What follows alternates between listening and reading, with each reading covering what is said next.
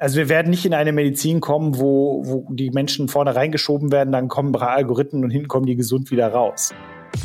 Das ist Arne Peine, Intensivmediziner und Gründer des Health Tech Startups Clinomic. Ihr hört With Love and Data. Ein Podcast von Alex Jacobi. Bei With Love and Data und bei mir Dr. Arne Peine. Und Arne, wir reden heute über ein ganz spezielles Feld von Liebe und Daten. Erzähl mal. Liebe und Daten geht's direkt so los, ja. Es geht in die Vollen rein. Okay. Ja, äh, herzlichen Dank für die Einladung. Arne Pein ist mein Name. Ich bin äh, gar nicht weit von dir entfernt, hier auch im schönen Aachen. Ähm, bin Geschäftsführer der Clinomic GmbH, ein Spin-off-Unternehmen 2019 gegründet. Und äh, wir entwickeln Lösungen für kritisch kranke Patienten, für Intensivmedizin, ähm, sind sehr stark im Bereich KI angewandte Datenwissenschaften, wie man heutzutage sagt, äh, ähm, unterwegs gewesen. Früher forscherisch, mittlerweile eben halt auch kommerziell. Und ja, ich freue mich hier zu, zu Gast sein zu dürfen. Total spannend. Ich habe mich total gefreut, äh, äh, als wir sozusagen einander vorgestellt wurden und kennengelernt haben. Lass uns doch mal ganz kurz drüber reden. Also wir, was mich immer wieder interessiert und weshalb wir eigentlich mal diesen Podcast angefangen haben, ist, ne, wir haben, ich glaube, wir beide kommen aus einer völlig anderen Richtung. Aber irgendwie haben wir beide sehr ähnliche Ansätze mit, mit unseren Companies, was wir machen, weil wir versuchen nämlich irgendwie emotional Humanes und äh, artifiziell Technisches zusammenzubringen. Was mich immer wieder total interessiert, ist auch so die Transferleistung. Ne? Also ich bin, ich, im Gegensatz zu dem, was ihr macht, machen wir total profanen Quatsch, indem wir einfach nur äh, irgendwelche Leute dazu überreden, einen anderen Schokoriegel zu kaufen. Hm. Ähm, ja. Nur so, ganz so schlimm ist es nicht, aber was, was mich interessieren würde heute ist so, erzähl uns doch mal, also ich würde gerne ein bisschen lernen, inwiefern Human-Machine Interaction bei euch funktioniert, weil was mich persönlich total antreibt, ist, ich glaube, seitdem ich fünf bin, versuche ich einen Human Cyborg zu bauen. Und ich glaube total an Cyborgism. Ich glaube total daran, dass Technologie Menschen stärker machen kann und nicht konkurriert, sondern ich glaube so an das, ich versuche immer so äh, dieses Bild zu zeichnen von Daten als ein Exoskelett. Mhm. Ne, es ist wie wenn ich ins Fitti gehe und auf einmal 400 Kilo pumpen kann. Mhm. Ja, also ich meine, ganz, ganz viel von dem, was du gesagt hast, ist auch unsere oder, oder meine Philosophie. Ne? Ich meine, ich bin von meiner Ausbildung her bin ich Arzt eigentlich, ja, Intensivmediziner, ja. habe meine, äh, habe hier in Aachen studiert, habe eine klinische Ausbildung hier gemacht, äh, Anästhesie und Intensivmedizin klassischerweise, habe dann lange auf Intensivstationen gearbeitet und ähm, bin dann eigentlich erst so so sekundär als Technikbegeisterter ähm, in diesen Bereich reingerutscht, habe dann relativ viel so ähm, ja, Grundlagenforschung in dem Bereich gemacht, aber dann auch viel so öffentlich geförderte Projekte im Bereich. Und irgendwann habe ich mir halt gedacht, ähm, wir haben hier reale Probleme auf den Stationen. Wir haben hier reale äh, Dinge, die wir adressieren müssen. Und ähm, Technik ist einfach eine sehr, sehr gute Methode, um reale Probleme zu lösen. Das ist der eine Punkt. Aber der zweite Punkt, und ich glaube, es ist ganz wichtig, was du ansprichst, ist, dass Technik nicht ein Allheilmittel ist. Und ähm, das ist das, weswegen mich immer so, äh, auch unsere Firma so als AI-Firma dahinzustellen, ähm, ja, ich immer so ein bisschen schwierig finde, weil ähm, es gibt ganz viele Dinge, die, äh, die man heutzutage mit Technik lösen kann, aber ähm, viele Dinge kann man auch sehr einfach lösen. Und ähm, nur weil es jetzt schick ist, gerade im Moment sich überall AI oder KI drauf zu schreiben, heißt das noch lange nicht, ähm, dass das immer der richtige Ansatz ist. Ja? Und ich glaube, das ist der, das, was uns als Firma oder auch uns als, als hier Geschäftsführer antreibt, ist letztendlich ähm, immer die beste Lösung zu finden und erst dann zu schauen, mhm. ähm, was ist die Technik dahinter. Ja, also zu sagen, okay, wir haben hier ein reales Problem und wie können wir dieses reale Problem lösen? Und nicht zu sagen, wir haben einen tollen Algorithmus gefunden, lass uns mal überlegen, was wir damit machen können. Ja? Danke. Danke, und, das ist, äh, das ist glaube ich, ein ganz entscheidender wichtig. Punkt. Ja. Das ist so wichtig. Lass uns doch mal anfangen, auseinanderzunehmen, das Problem zu verstehen. Also ich war erst, ich war einmal, ich war einmal auf einer Intensivstation, als äh, meine Mutter aus einer OP kam. Und ja. ich bin auch sehr, sehr ein process-driven Mensch und ich war da deeply impressed, wie routiniert und ruhig dort Handgriffe gemacht wurden und wie extrem unter under control das auf mich gewirkt hat. So, wenn für dich als Arzt jetzt, wie viel, was in der Was ist sozusagen menschliche Arbeit, die in der Intensivmedizin passiert? Und was ist maschinelle Arbeit, die in der, in der Intensivmedizin passiert? Kannst du uns mal so ein bisschen erzählen, mhm. wie, wie sieht so ein Alltag aus? Was löst man mit Technik und was löst man mit Fleisch? Ja, also im Endeffekt muss man sagen, dass, dass die Intensivmedizin natürlich sozusagen das, das High-End äh, Ende der Intensivmedizin, der überhaupt der Medizin ist. Ja? Also man muss ganz klar sagen, ähm, wenn man einen technisierten Bereich in einem Krankenhaus sucht, dann findet man ihn am ehesten auf den Intensivstationen. Das, glaube ich, ist jedem klar. Dadurch ja. entstehen natürlich riesige Probleme, weil ähm, wir haben zum heutigen Zeitpunkt ein extremes Wachstum der Datendichte. Wir haben heutzutage schon bis zu 1000 Datenpunkte pro Patient pro Stunde, die wir bekommen. Also kannst dir vorstellen, ein Arzt, eine Ärztin, wir versorgen so zwischen 14 und 20 Patienten, also sind 14.000 bis 20.000 Datenpunkte pro Stunde, die wir bekommen. Also du als Arzt bist gleichzeitig für 14 Patienten verantwortlich. Genau, genau. In der Nacht zum okay. Beispiel, ähm, bei, bei Tag ist es ein bisschen anders, da wird das dann meistens ein bisschen aufgeteilt, da sind das dann so sieben bis zehn. Aber generell kann man das schon so sagen. Also man, man, man behält schon so, ja, so, so gut 20 Patienten, 14 bis 20 Patienten im Überblick. Und wenn du dir überlegst, dein Auto würde dir 20.000 Datenpunkte pro Stunde anzeigen, dann könntest du kein Auto mehr fahren. Ja, also wie, wie viel von diesen Data Points sind Mission Critical? Ganz wenige, ganz wenige. Ja, also ähm, unter 10 Prozent, ganz sicher unter 10 Prozent. Ja. ja, das heißt 90 Prozent ist einfach Rauschen. Ja? Und was du jetzt als Arzt machst, du machst was, was du gar nicht, wofür du gar nicht ausgebildet bist, nämlich diese Datenextraktion, dieses Screen von großen äh, Datenmengen und relevante Punkte herauszufinden und die Punkte, die wirklich jetzt kritisch sind, herauszufinden. Äh, das ist gar nicht so leicht und das muss man erstmal lernen. Und das ist auch der Grund, warum Anfänger auf den Intensivstationen oft so überfordert sind, weil die sagen, ich weiß überhaupt nicht, wo ich überhaupt hingucken soll. Ja, wir haben sechs Monitore auf dem Bildschirm, alles blinkt, alles piept, dann schreit einer von hinten. Was soll ich eigentlich zuerst machen? Ja, und diese Priorisierung ist ganz, ganz schwer, ist ein Lernprozess, aber es ist wahnsinnig fehleranfällig. Das wird dir jeder bestätigen. Es ist unglaublich schwierig, ähm, äh, äh, sozusagen priorisieren äh, zu lernen und vor allen Dingen zu sagen, okay, das sind die Punkte, die, äh, die ich jetzt hier ähm, äh, für diesen Patienten und seine Situation gerade entscheidend sind. Weil sind das denn immer dieselben KPIs oder sind das bei jedem Patienten andere? Ja, das sind immer andere. Das ist nämlich das Problem. Also diese ganzen herkömmlichen Methoden, mit denen man früher Daten gefiltert hat, also Normwerte zum Beispiel, ne? also sagen irgendwie alles, was außer Normwert ist, wird irgendwie gelb oder grün oder wie auch immer. Mhm. Oder man hat dann so in den 90ern angefangen mit so Cockpit-Lösungen. Die sehen dann aus wie so eine, äh, wie so ein Boeing-Cockpit, ja, mit tausend Schaltern und Graphen. Das macht natürlich eine gewisse Zeit Sinn, aber nicht, wenn wir 30 Prozent Steigerung pro Jahr haben. Und das ist im Moment der, der Punkt. Also wir sind jetzt bei 1000 Punkten, aber wir steigern uns um 30 Prozent. Und da so viele Monitore kannst du gar nicht aufbauen, wie, wie du eigentlich bräuchtest, ja. Und das ist eben halt der, eine Sache, die, die wahnsinnig fehleranfällig ist, aber die vor allen Dingen eine ganz, ganz wichtige Sache macht und die auch jetzt in der Corona-Krise wieder entscheidend war, nämlich die nimmt uns vom Patientenbett weg. Und äh, Ärztinnen und Ärzte sind einfach nur noch 50 Prozent der Arbeitszeit am Patienten und die Rest der Zeit sitzen die vom Rechner in ihrer Kammer und versuchen diese Datenflut irgendwie zu beherrschen. Und das ist natürlich was, was extrem gefährlich ist, was aber auch sehr teuer ist, weil wir ähm, dadurch natürlich auch ganz, ganz viele wertvolle Ressourcen am Rechner binden, die viel äh, woanders viel besser eingesetzt werden. Spannend. Ähm du sagst schon lernen, da kommt man natürlich schnell, sobald, so, sobald, es gibt ja so einen schönen Grundsatz, ne, was man sagen kann, wenn es ein Mensch lernen kann, dann kann es auch dann kann es auch ein Neural Net lernen. Oder sagen wir andersrum, wenn es ein Mensch nicht lernen kann, kann es das Neural Net auch nicht lernen. Das heißt, die spannende Sache, was mich total fasziniert gerade ist, diese ganzen Data Points, landen die irgendwie in so einem Data Lake? Also bleiben die für die Forschung zum Beispiel erhalten? Ja, also die die die das Punkte ist ja ultra geil. Ja, die Punkte äh, bleiben alle. Also ähm, wir werden die wir, wir filtern die aus aus Gründen der äh, Datenmenge irgendwann runter. Also wir aggregieren ja zum Teil Daten mit 50 Hertz diese ja. Mengen kannst du nicht speichern. Also zum heutigen Zeitpunkt werden sie einfach nicht gespeichert.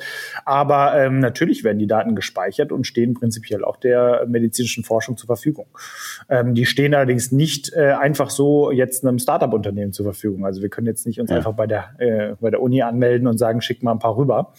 Ähm, ja. Das ist sicherlich noch ein paar Schritte, die man gehen muss. Aber diese Daten sind selbstverständlich auch äh, Teil des wesentlichen Fortschritts, den wir hier im KI-Bereich gehen da, da könnte ich mir vorstellen, dass das irre, irre, irre spannend wird, dass man irgendwann relativ genau sagen kann, ein Patient mit den und den, mit der und der Krankheit hat die und die Data Points gezeigt und Tage später war es dann zu spät und keine Ahnung, er ist verstorben.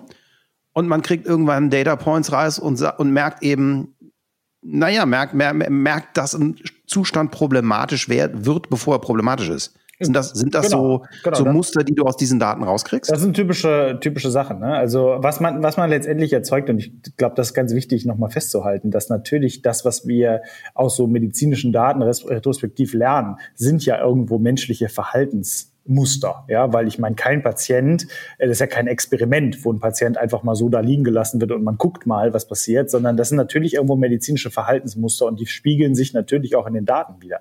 Aber was man schon machen kann und ähm, das ist das, was wir zum Beispiel auch in der Firma äh, und aber auch in der Forschung, die wir äh, so betrieben haben, gemacht haben, ist, wir haben uns angeschaut, ähm, wie sind, wie, was, was, was, was, ähm, ja, was zeigen die Patienten für Muster, was zeigen sie für Verhaltensweisen äh, in den Daten ähm, und zu welcher Art Typus gehört dieser ähm, dieser Patient gerade. Ja? Und dann kann man. Hast du mal ein Beispiel?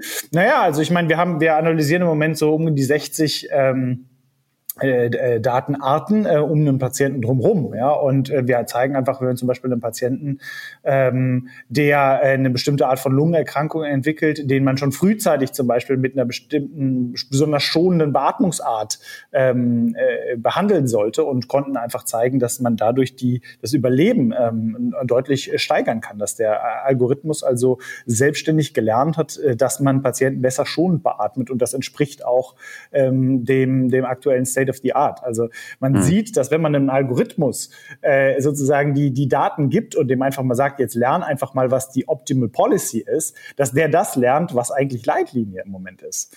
Und da kommen wir zu einem wichtigen Punkt. Ähm, die Algorithmen lernen tatsächlich, wie die Leitlinie ist. Aber ob die Menschen es dann auch am Patientenbett so umsetzen, das steht noch mal auf einem anderen Blatt Papier. Ja, das heißt also. Ich lasse doch nicht im Computer sagen, wie ich meinen Patienten behandle. Ganz genau. Das ist nämlich der Punkt. Und äh, wo wir unseren selbstverständlich äh, mit dem Tesla bei 200 auf der linken Spur äh, irgendwie im Kofferraum mal nachgucken, was da los ist, ähm, wird, äh, im medizinischen Kontext tut das, äh, äh, ist das sieht das dann schon wieder ganz anders aus. Und da gibt es dann viele Leute, die sagen, ja, wir haben das schon immer so gemacht und ähm, wir, wir halten uns nicht an, den, an die wissenschaftlichen Erkenntnisse, sondern wir wissen das halt einfach besser. Ja. Und äh, das sind, glaube ich, zwei Punkte. Ähm, ist das ein Leadership-Problem, dass vielleicht gerade ja, auf einmal auch, auch, auch Kompetenzen, die vielleicht bei einem, ich kenne jetzt nicht genau die Hierarchien, Oberarzt oder Professor oder wie, ich weiß nicht, wie, die, wie da die Hierarchielinien sind, ne? aber bei, bei eben einem sehr hohen Leadership-Position jemand ist, der eben auf einmal nicht mehr entscheidet, sondern äh, äh, du kommst ja dann oft in so Punkte rein, wo diese Leute Autorität verlieren oder glauben, sie zu verlieren. Mm, ja, ich, ich weiß nicht, ob es ein Leadership-Problem ist oder vielleicht ist es auch einfach ein, ich sag mal, ähm, ein, ein gewachsenes Problem, weil man vielleicht vor 10 oder 15 Jahren ähm, einfach die Daten noch einigermaßen unter Kontrolle hatte. Ich meine, da hatte mhm. man zwei Monitore, die haben irgendwie fünf Zahlen angezeigt und wenn man die unter, äh, unter Kontrolle hatte, dann war man schon recht sicher. Heutzutage sind das tausende Punkte, die uns viel feiner, granular sozusagen sagen, wie sich ein Patient verhält und ähm, da gehört schon ein gewisses Vertrauen dazu, äh, dann auch zu sagen, okay, diese, ich sag mal, mathematischen Verfahren, die haben schon ihre Berechtigung in dem Bereich. Und ähm, wichtig ist, glaube ich, auch nochmal rauszukristallisieren, wenn wir diese ganze retrospektive Forschung machen und dann sagen, okay, wir, ähm, wir machen Forschung äh, an, äh, an, an Patientendaten, an echten Patientenfällen, hm, dann ist das ja nicht so, dass der Algorithmus was lernt, was was, was vorher nicht da war, sondern im Prinzip kann man so einen Algorithmus, äh, gerade in diesem Reinforcement Learning, was wir machen, ähm, eigentlich so verstehen wie jemand, wie, wie ein ganz erfahrener Oberarzt. Ja? Also einer, mhm. der zum Beispiel nicht, nicht 100 Patienten gesehen hat wie ein Assistenzarzt oder 1000, sondern vielleicht 100.000 Patienten gesehen hat. Ja?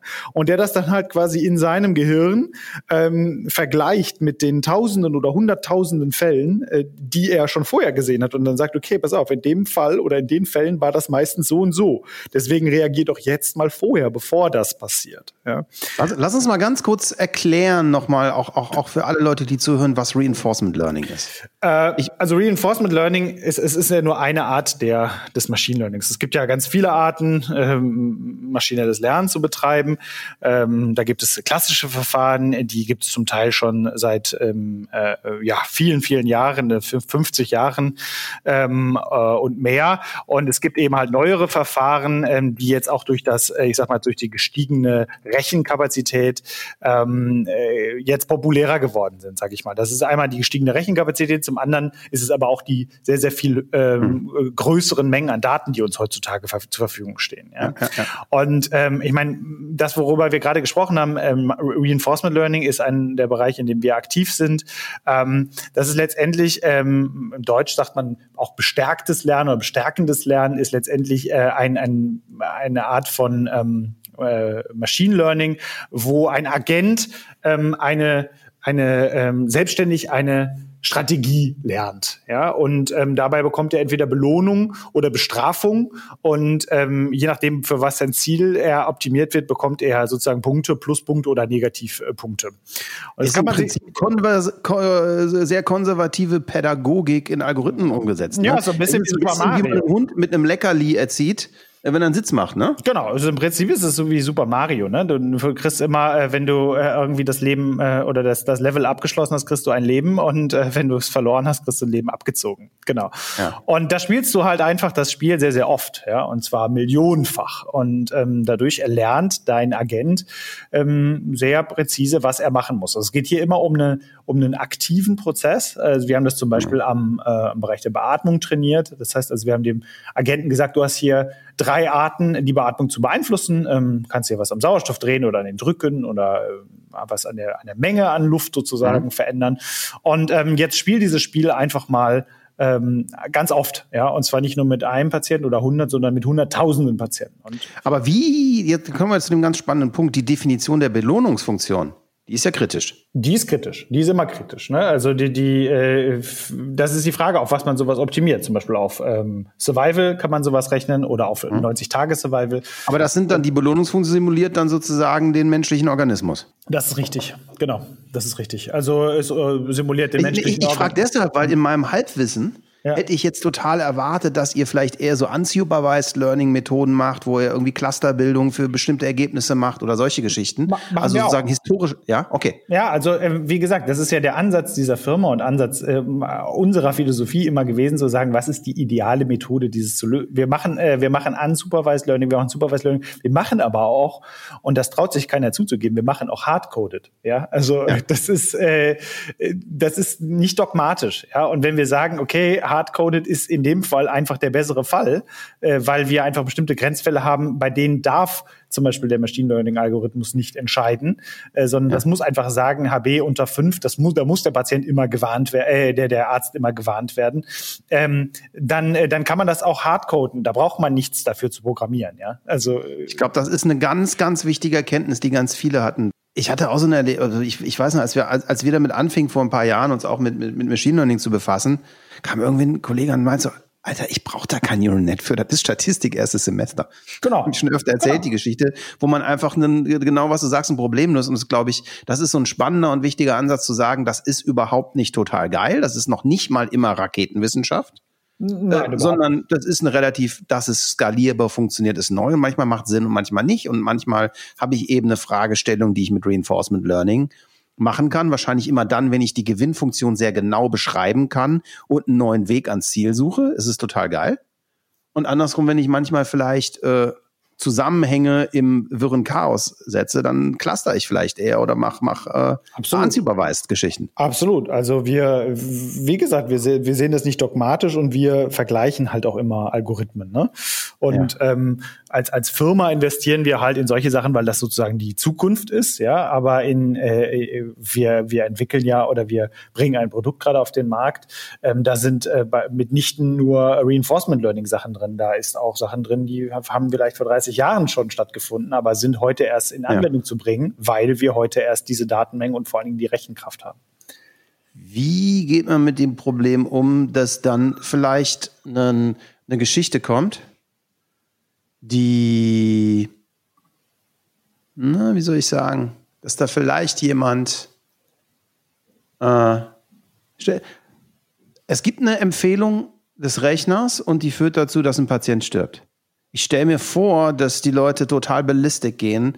Computer hat den Menschen gekillt, wobei eben auf der anderen e-, Sache völlig klar ist, dass auch eine Entscheidung eines unglaublich erfahrenen Arztes ja eine Abwägung von Wahrscheinlichkeiten ist. Ne? Absolut, absolut. Ich meine, das ist dieselbe Diskussion wie beim autonomen Fahren. Ne? Also ähm, ich meine, welche, welche Art von Ungenauigkeit oder Impräzision äh, akzeptieren wir? Und ähm, wie gesagt, ich, ich lade jeden mal ein, der, der glaubt, dass äh, Machine Learning und KI äh, in der Medizin nichts zu suchen haben, der kann sich gerne mal ein, an einen von den sechs äh, Bildschirmen setzen und mal versuchen, das einfach auf, äh, vernünftig zu machen. Ja, einfach mal zu screenen, welche Laborwerte sind denn jetzt relevant ja. und welche sind denn nicht relevant. Und wer dann glaubt, dass ein Computer weniger Fehler macht als ein Mensch, da muss schon ein ziemliches Superbrain sein, weil also das ist hat Fluglotsen. Du meinst andersrum, wer glaubt, dass der Mensch weniger Fehler als der Computer macht?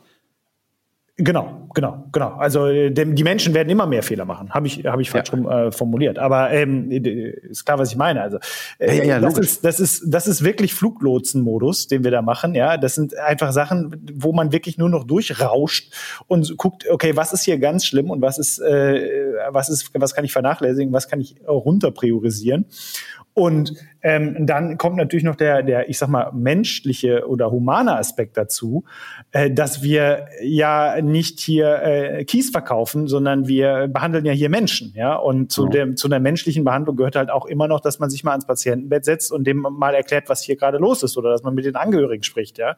Und die dann natürlich zu, zu Recht auch sagen, ja, wo ist denn der Arzt den ganzen Tag, ähm, wenn der halt den ganzen Tag vorm Rechner sitzt und, und, und irgendwelche Sachen eingibt, ja ähm, wir sind halt immerhin auch noch bezahlt und auch ausgebildet für unseren menschlichen Kontakt. Ja, und äh, das darf man nicht vergessen. Das gehört zu unserem Job genauso dazu. Ist das Teil der Heilung? Ist das Teil der, des ethischen Anspruchs? Das ist, glaube ich, Teil der, also ich meine, Intensivmedizin ist eigentlich, ein, wenn man sich das mal anschaut, ist eine relativ feindliche Umgebung. Ja, das ist eine beängstigende Umgebung. Äh, das ist sogar für den, für den, sag mal, für den Anfänger in der Medizin schon eine beängstigende Sache. Wenn du dann nach einer OP aufwachst, äh, dann ist das noch, äh, noch beängstigender. Ja, also ja. das ist etwas, wo dieses menschliche Element eine ganz, ganz entscheidende Rolle spielt und dass wir ganz, das, das ganz klar, dass ähm, die die Pflegerinnen und Pfleger, aber auch die Ärztinnen und Ärzte ähm, hier eine ganz, ganz wichtige Rolle spielen, auch ähm, die Patienten gut auch auf, auf, auf, auf emotionaler Ebene durch diese, ähm, durch diese Phase durchzubringen. Und also da reine, eine reine maschinelle äh, Behandlung zu machen, die auf Effizienz getrimmt ist, ist da einfach nicht angebracht. Und da gibt uns eben halt auch Machine Learning und so weiter ähm, uns auch einfach wieder die Chance, uns auf die wesentlichen Dinge zu konzentrieren, nämlich über das äh, sich mal eben halt, wie gesagt, mal zum Patienten zu setzen oder mal mit den Angehörigen länger mhm. zu sprechen. Und das sind die Punkte, die dann auch ähm, den, den großen Unterschied in der in dem Komfort auch der Patienten und auch in der Sicherheit der Patienten machen. Genau, das wäre nämlich mal eine Frage gewesen, was können Ärzte deutlich besser was du technisch nicht lösen kannst. Ja. Also das ist dieser emotionale Kontakt. Gibt es auch, gibt's auch medizinische Punkte, wo ein Arzt einfach besser ist als jede Maschine? Naja, zum, zum heutigen Zeitpunkt sind das natürlich alle Arten, alle Arten von Interventionen. Ja, also ähm, äh, die zum Beispiel äh, irgendwelche Zugänge legen, Katheter legen, äh, größere Sachen, die wir äh, auf der Intensivmedizin machen, wie äh, einen Schrittmacher einschwemmen und solche Sachen. Das, das kann im Moment zum heutigen Zeitpunkt äh, kein Roboter, kein Computer. Das können Aber warum nicht? Also gerade gerade gerade eine Vene finden und zustechen, das ist doch total. Ja, das wird vielleicht ich gedacht, dass ja. das viel einfacher mit dem Roboter ja. zu machen ist. Ja, das, das wird vielleicht auch kommen. Ja, das, das möchte ich überhaupt nicht ausschließen, dass das also das ist aber der, ich meine, der Status Quo ist einfach, das gibt es äh, nicht. Wir nutzen natürlich Sonographie, das ist natürlich auch Technik unterstützt, um das Verfahren sicherer zu machen.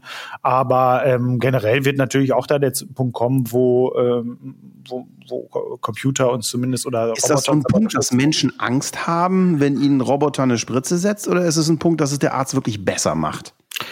Mm, also ich glaube, man ist als Mensch einfach menschlichen Kontakt eher gewöhnt und, und hat einfach ein größeres Vertrauen in, in menschliche, ich sag mal, Voraussicht und Ausbildung als in Computer, deren, dessen Verhalten man nicht versteht. Das ist, glaube ich, mhm. eher ein Verständnisproblem. Ich meine, niemand würde, ähm, und dann ist natürlich auch eine Frage der Sichtbarkeit. Also äh, in, in unserem, selbst in einem, einem einfachen, äh, ich sag mal, äh, Auto aus den 90ern stecken ja Algorithmen drin. Wenn man guckt, der ABS, ISP oder wie auch immer, da, da fragt ja keiner mehr, wie, wie funktionieren die eigentlich, ja? Oder sind die valide oder nicht valide? Dem vertrauen wir einfach, aber die sind auch nicht so sichtbar. Ähm, mhm. Trotz alledem ist, glaube ich, menschlicher Kontakt und menschliche Nähe ähm, in der Medizin nicht wegzudenken. Also wir werden nicht in eine Medizin kommen, wo, wo die Menschen vorne reingeschoben werden, dann kommen drei Algorithmen und hinten kommen die gesund wieder raus. Also das ist immer eine Synergie, die zwischen den beiden Playern sozusagen entstehen muss, zwischen medizinischem Personal, das bestmöglich unterstützt wird, bestmöglich entlastet wird und auf der anderen Seite eben Technik, die das kann, was sie am besten kann, nämlich genaue, präzise Beobachtung und unemotional mathematische Schärfe. Das ist so eine Sache. Ich habe letztens, was habe ich denn gesehen? Ich ja, bin ja so ein verkappter Elon-Fan und habe hab dieses, dieses äh, letzte Entwicklung von Neuralink gesehen. Mhm. Der, wo, wo, wo, wo dieses Implantat ja wirklich komplett am Ende mit einem, mit einem Roboter eingesetzt wird. Mhm. Und so die erste ganz emotionale Reaktion, wenn ich so ein Ding sehe, ist, boah, Alter, ist das scary. Mhm. Aber das ist eigentlich nur scary, weil man das aus irgendwelchen total beschissenen Science-Fiction-Filmen kennt dass sowas scary sein kann und, und eben eine, eine, eine Maschine auch Scheiße bauen kann. Auf der anderen Seite habe ich mir gedacht, okay, wenn das Ding jetzt irgendwie echt nur einfach ein Zentimeter großes Loch in meinen Schädel sägt und dann guckt, dass da alles klar geht, dann habe ich auch schon das Vertrauen, dass das möglicherweise verlässlicher die Sachen tut, als es ein Arzt tun kann, der vielleicht, äh, weiß ich nicht, schon gerade einen ganz schweren Intensiv, einen Notfall hinter sich hat oder schon irgendwie seit 20 Stunden auf ist oder was auch immer. Klar, das ist, ist sicherlich eine Vertrauenssache, eine Erfahrungssache und das ist auch eine Sache, die die nächsten Jahre wahrscheinlich zeigen wird, inwiefern wir dem Ganzen vertrauen oder, oder eben nicht.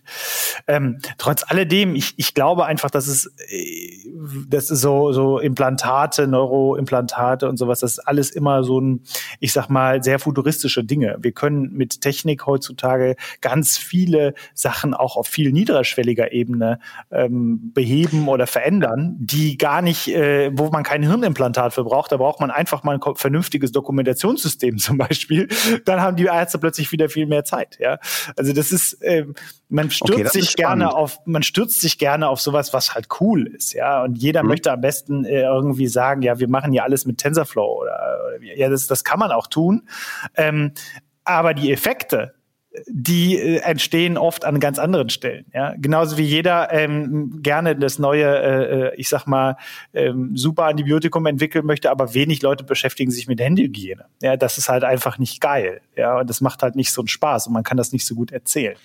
Ja, ja, ja, das, das verstehe ich. Das ist ja auch das tödlichste Tier auf dem Planeten ist die Mücke, ne? Ja, zum Beispiel. Ja, genau. Aber ähm, Haie sind halt interessanter. Ja, ja. Okay, aber jetzt meinte ich das tatsächlich nicht gar nicht so sehr auf, auf, auf, auf jetzt Neuroimplantate und so. Können wir gerne auch gleich noch drauf gehen, weil ich es super spannend finde. Ja. Ähm, sondern ich, ich meinte es wirklich eher mit dem Aspekt, dass da eine sehr standardisierte Form des Eingriffs äh, maschinell und nicht händisch gemacht wird. Klar, ich meine, die, die heutzutage, die, die äh, Operationen werden ja schon viele robotisch unterstützt. Ja, das bedeutet nicht, dass da der Roboter wirklich äh, den Menschen aufschneidet und da jetzt nun alles macht, aber bestimmte menschliche Fehler, wie zum Beispiel einfach das Grundzittern und so weiter, das wird durch, durch Roboter, in der roboterassistierten Chirurgie sehr gut unterdrückt und man kann damit hervorragend ähm, operieren. Das wird auch äh, zum Beispiel in der Klinik, in der ich gelernt habe, äh, auch regelmäßig durchgeführt. Hm. Ist eine reale Anwendung von Robotik. Ist wirklich sehr interessant. Das kann ich nur empfehlen, sich das ja. mal anzugucken.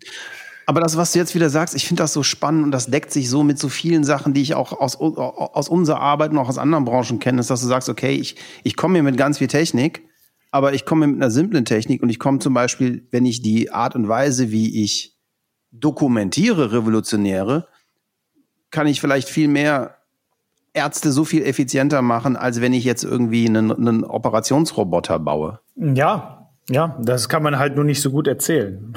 das ist das Problem. Ähm, was, was, was ich so ein bisschen, was ist denn, das heißt, ihr habt so die, eure grundsätzliche Idee ist zu sagen, wir helfen an, an jeder Stelle, wo es geht, mit, ich sag mal vorsichtig, mit Technologie, um die Arbeit in der Intensivstation sowohl effizienter als auch effektiver zu machen. Ähm, jetzt baut ihr da im Prinzip so eine Alexa hin, richtig? Genau, wir entwickeln ein, ähm, äh, ein Medizinprodukt, das ist letztendlich eine Kombination aus Hardware und Software. Ähm, ist alles von uns selbst entwickelt, hier äh, lokal auch gefertigt. Ähm, ist ein Hardwaregerät, das im Prinzip aus dem besteht, was, was sich so äh, äh, die Ingenieure nur träumen können. Es ist alles drin, was man sich vorstellen kann. Also GPU, äh, es ist äh, Radarsensor drin, 5G. Äh, Wofür braucht ihr ein Radar?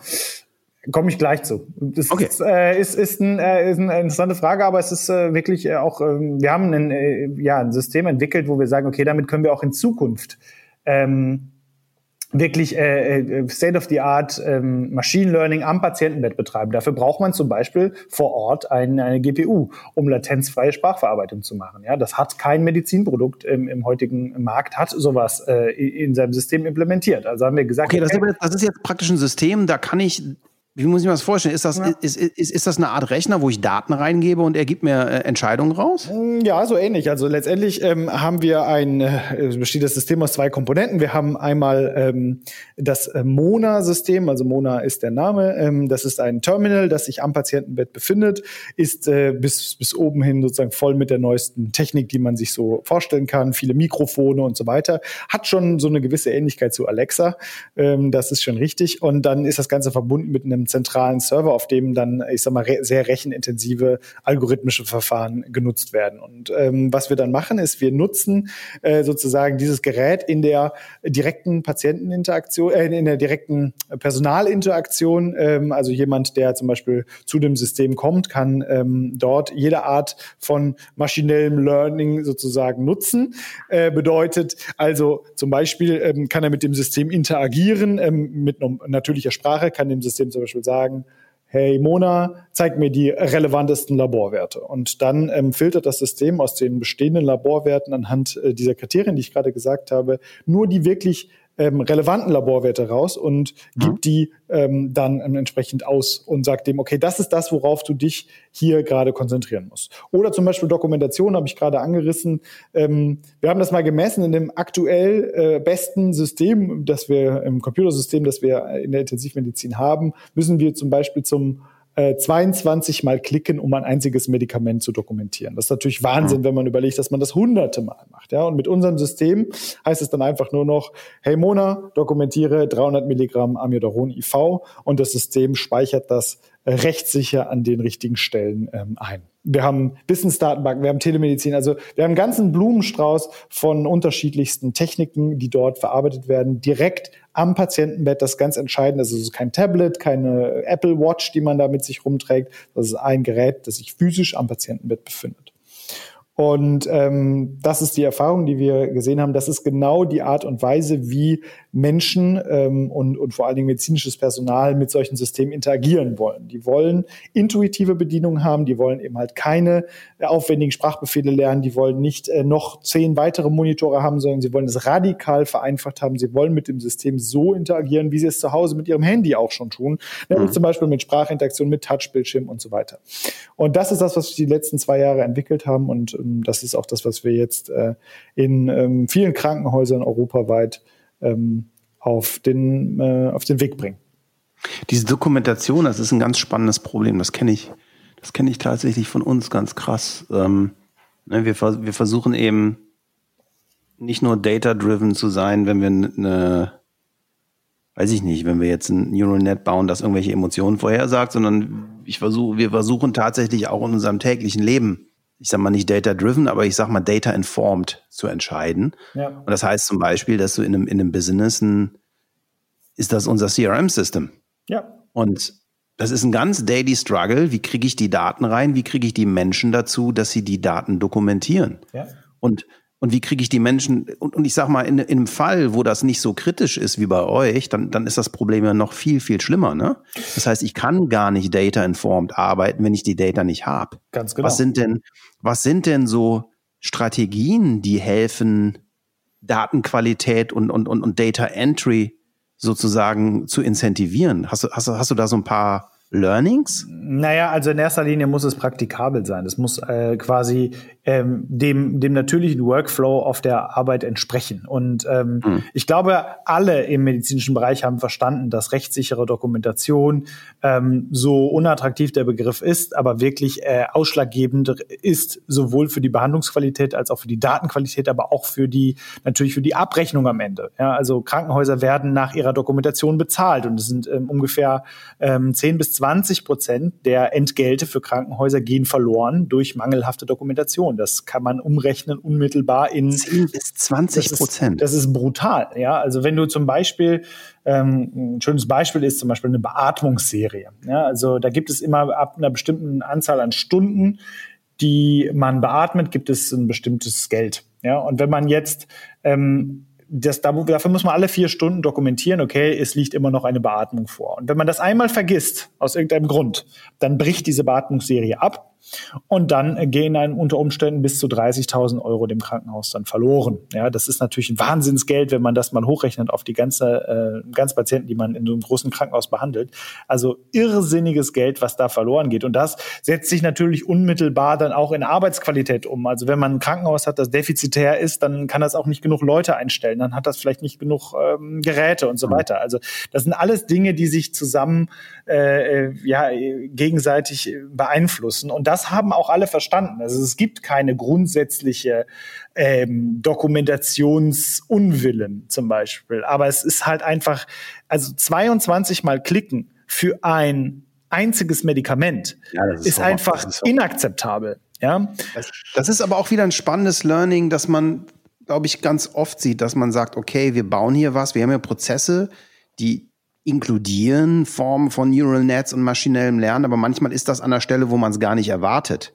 Das heißt, es ist nicht unbedingt, wie du eben gesagt hast, der, der bestimmte Grenzwert, wann Arzt handeln muss, der kann durchaus sehr simpel eben gesagt haben, alles unter 0,5 bitte rot piepsen. Ja. Während man eben an, an so oft an Hilfsfunktionen hingeht. Ich finde ich, ich finde das total spannend, diese Parallelen zu sehen, weil wir haben bei uns zum Beispiel auch das Problem, wir, wir versuchen eben so die Wirkung von gewissen Kommunikationsansätzen zu optimieren. Ne? Das also ja. simple Sache. Stell dir, einen, ja. stell dir also ganz simpel einen Radiospot vor, wo du fünf verschiedene Texte und zehn verschiedene Musiken hast. Mhm. Du versuchst eben rauszukriegen, ob eine bestimmte Form, bestimmte Kombination aus Text und Musik die Kaufabsicht oder was auch immer der KPI ist, mit dem du äh, handelst, zu verstärken.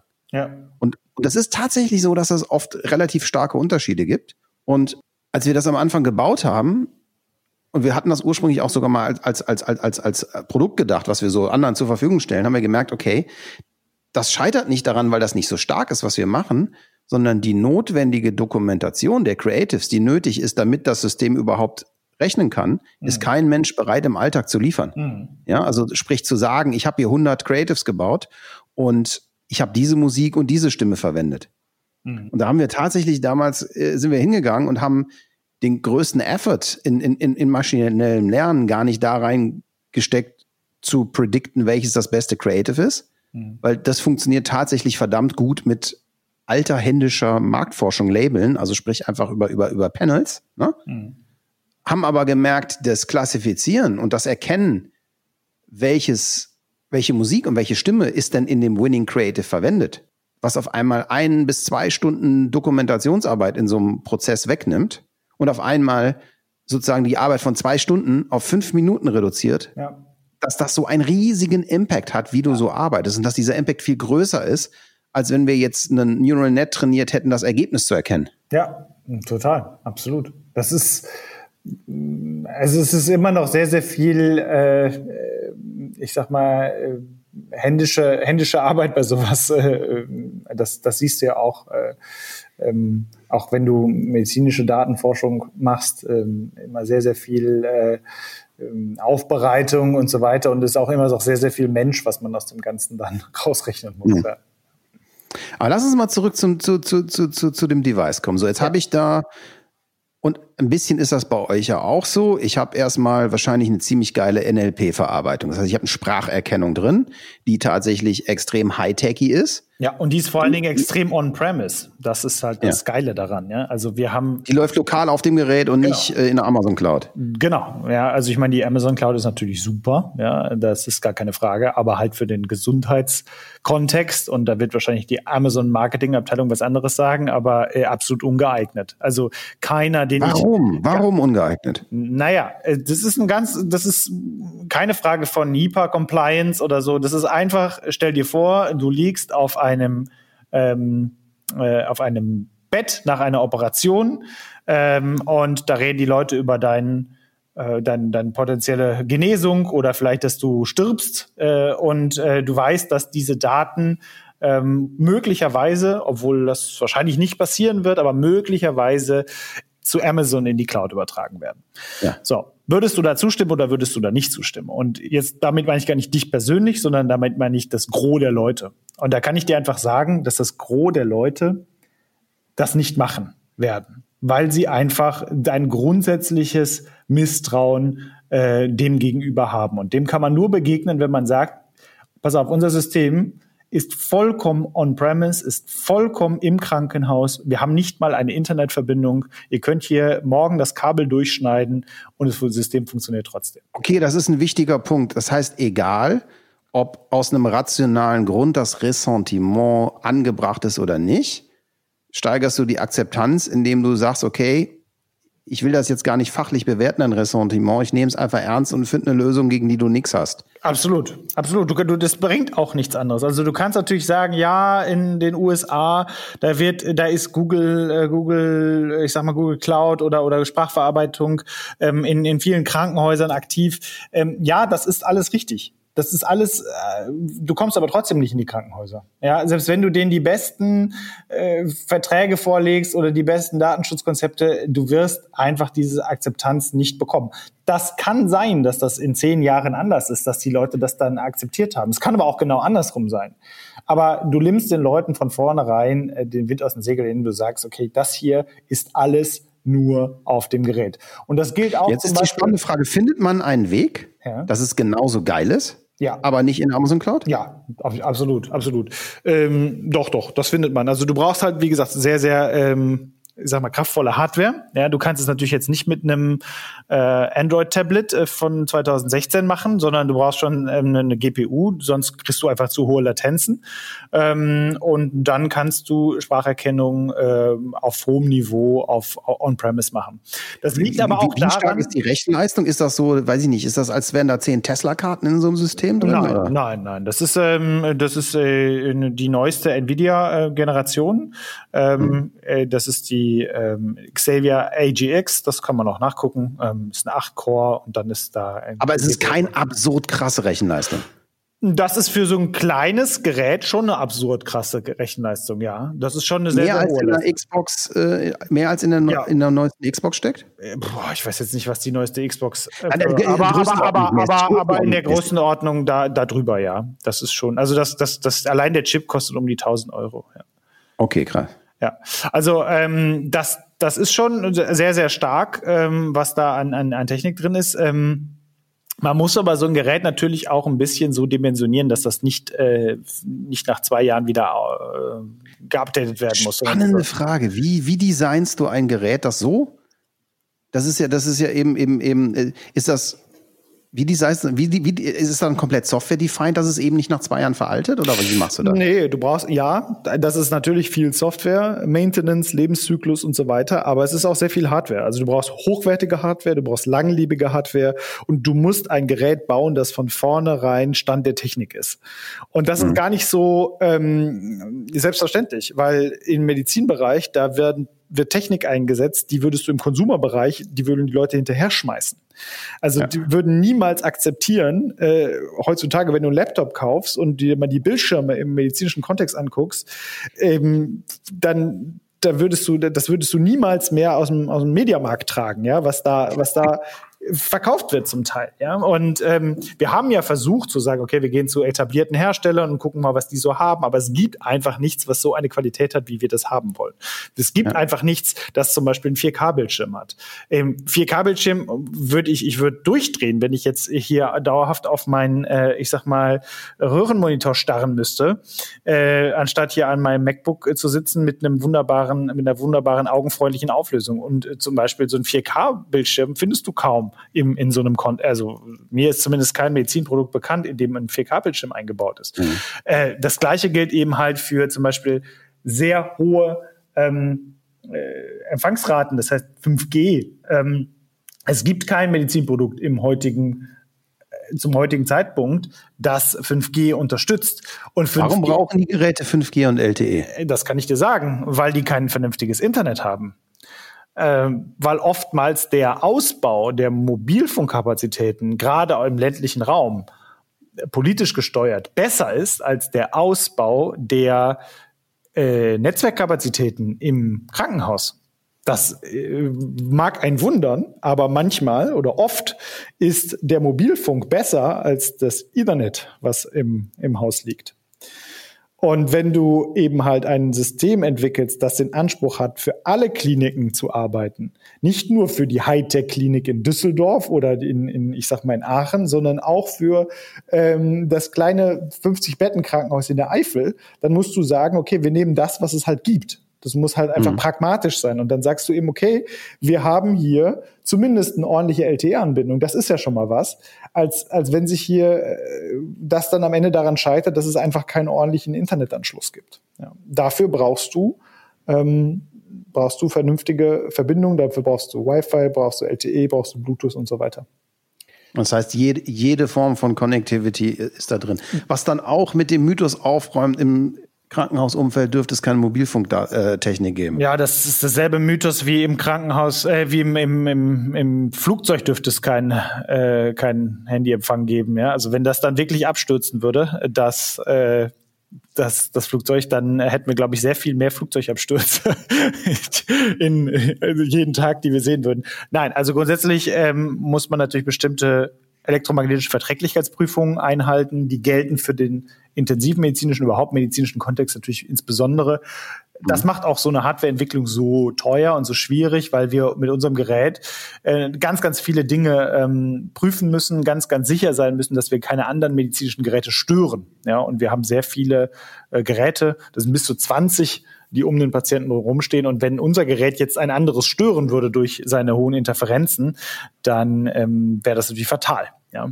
Steuert euer Gerät eigentlich auch andere Geräte? Äh, Im Moment nicht, nein. Also wir, wir steuern ähm, zwar ähm, die Umgebung, das heißt also, wir können zum Beispiel Lichter steuern ähm, und, und äh, Aber es ist nicht so, dass euer Gerät erkennt, äh, da sind bestimmte Werte scheiße und dann gebe ich mal von dem und dem Stoff äh, 10 Milligramm. Naja, das noch nicht, nein. Also das ist, das ist aber schon die, der Weg, in den das gehen wird. Ähm, aber zum heutigen Zeitpunkt sind wir sowohl regulatorisch als auch technisch noch nicht so weit, als dass ich einem äh, Algorithmus im Moment die Steuerung über ein Medikament überlassen würde.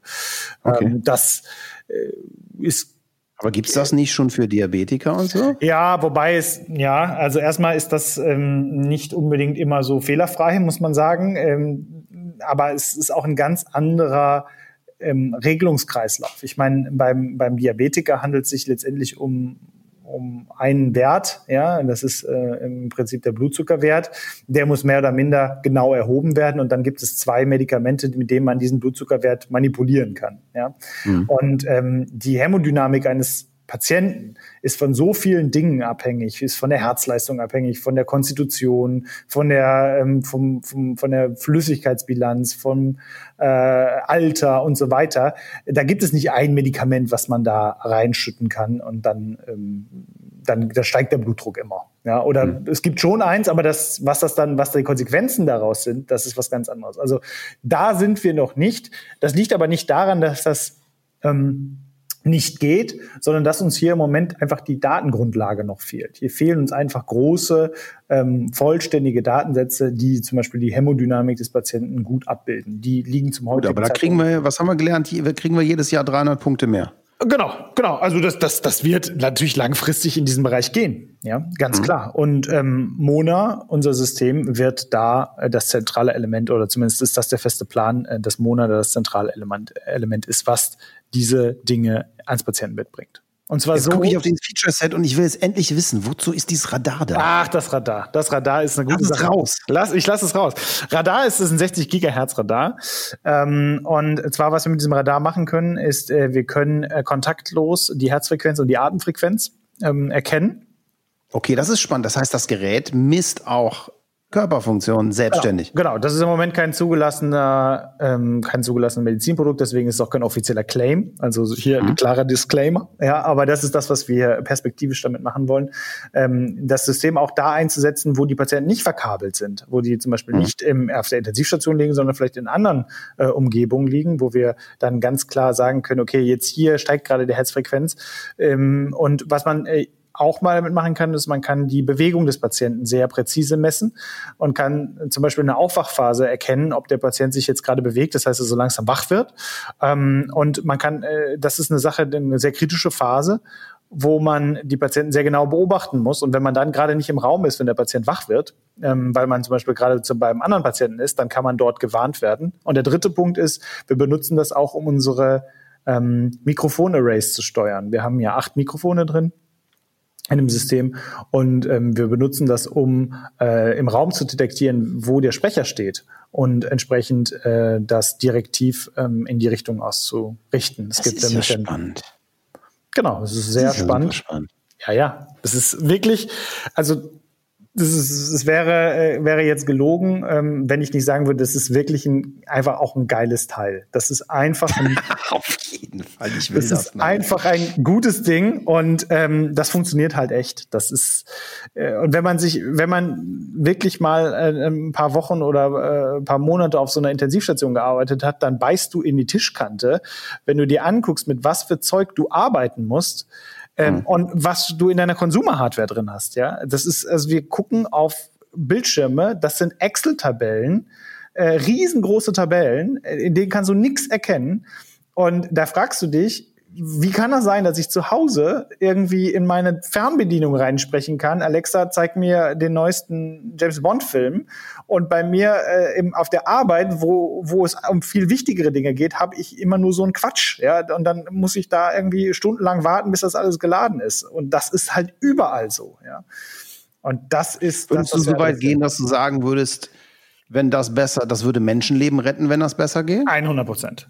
100 Prozent. 100 Prozent. 100 Prozent. Also ich will jetzt nicht sagen, dass jetzt Mona heute ähm, jetzt äh, die Überlebenschance deutlich steigert. Das ist dafür fehlen uns einfach noch die die ähm, Erfahrung. Äh, aber man muss ganz klar sagen, ähm, das technische Verfahren, das heißt die Verbesserung der Übersicht, langfristig auch Menschenleben retten, das, das wird niemand mhm. anders, äh, das wird niemand bezweifeln. Ja? Niemand, der Sammelt ihr eigentlich alle Daten aller Mona-Geräte bei euch, um dann noch bessere Analysen zu machen? Ähm, nein, also wir sammeln nicht, das ist ja der das On-Premise, ja. Wir sammeln äh, die, wir, Traurig. Traurig, ja, das stimmt. Aber ähm, nicht anders machbar. Also wir, wir sammeln natürlich eine gewisse Anzahl von Metadaten. Ähm, wir sammeln aber jetzt nicht, wir ziehen jetzt nicht von jeden äh, Medizindaten, die wir aggregieren. Aber wenn sich jedes Krankenhaus mhm. zusammentun würde und alle Daten aller solchen Geräte zusammentun würden, das wäre doch ein ein crazy Boost in der, in der Forschung. Absolut. Da, da, da wird es auch hingehen, ja. Das sind aber, da fehlen die ähm, politischen Prozesse. Also wie noch. beschissen absurd kann Datenschutz noch werden? Ja, das ist aber letztendlich das, was auf politischer Ebene schon, sagen wir mal, da sind wir äh, auch halt aktiv, ne? Die Medizininformatik-Initiative, in der geht es genau darum, dass man einen gemeinsamen Datenpool findet und ähm, dass dann solche Geräte wie wir auch daran angeschlossen werden und Patientinnen und Patienten sich genau entscheiden können, okay, ich möchte meine Daten der medizinischen Forschung anonymisiert zur Verfügung stellen. Mhm. Das wird kommen. Das ist auch nur eine Sache von, äh, von äh, ja, ein bis zwei Jahren, denke ich mal. Dann wird das möglich sein. Aber zum heutigen Zeitpunkt ist es nicht so, dass wir von jedem Device jetzt einfach mal eine ähm, Kopie ziehen, auch wenn das vielleicht sinnvoll wäre. Aber der ja, Datenschutz ja. ist absolut höchste Priorität in, der, in diesem System und das muss immer so bleiben. Das, das muss immer, das, die, die, sagen wir, das muss, also wenn das an der Politik hängt, dann wird das, glaube ich, sehr lau. Ich meine, was passiert? Wir sehen ja gerade in Nordrhein-Westfalen, ich sage mal ganz vorsichtig, was passiert, wenn Politik medizinisch entscheidet und sich dann von Nichtmedizinern beraten lässt. Ja, das stimmt, aber ähm, ich, ich, ich glaube trotz alledem, dass das eine Fragestellung ist, die nicht so trivial zu beantworten ist und die auch, glaube ich, nicht äh, immer von den gleichen Leuten beantwortet werden darf. Von den meistens sind das entweder super konservative Leute, die sagen, äh, auf gar keinen Fall, ich, ähm, ich telefoniere noch mit, dem Telefon mit Wählscheibe auf der einen Seite und dann gibt's die super Technik-Nerds auf der anderen Seite, die sagen, okay, ist mir alles vollkommen egal, schick alles in die Cloud, ja, ist ja, sind ja nur Daten.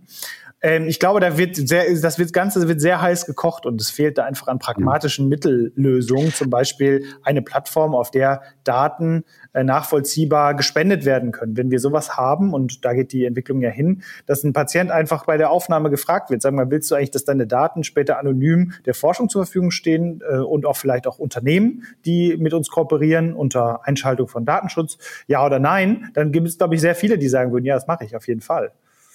Ähm, allerdings äh, das so pauschal zu sagen, okay, äh, wir speichern alles äh, da und dahin und äh, das ist, glaube ich, nichts, mit dem man äh, was erreichen wird.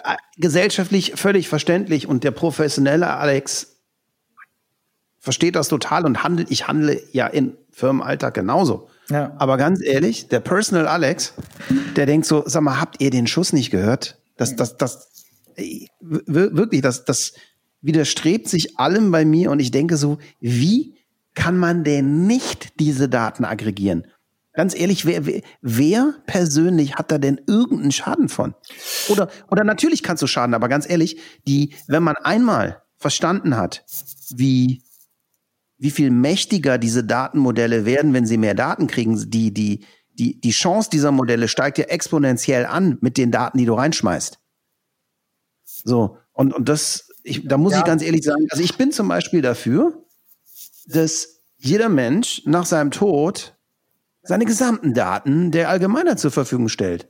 Ich, ich wiederum wundere mich, warum mein Arzt mich nicht als erstes fragt, ja, äh, lass mich mal gerade in deine Apple Health App, App gucken. Ja. Klar. Das, das, kann er das denn nicht tun? Ich habe die, ich hab diese ganzen Sensoren den ganzen Tag am Start wie, wie kann man diese Daten ignorieren? Naja, also ich meine, du übermittelst die ja schon sozusagen. Ne? Du äh, gibst sie nur nicht deinem Arzt. Das ist der Punkt. Also ich. Nee, nee, nee, der fragt nicht danach. Selbst wenn ich sie ihm gebe, will er sie nicht. Ja, was will er denn mit diesen Daten?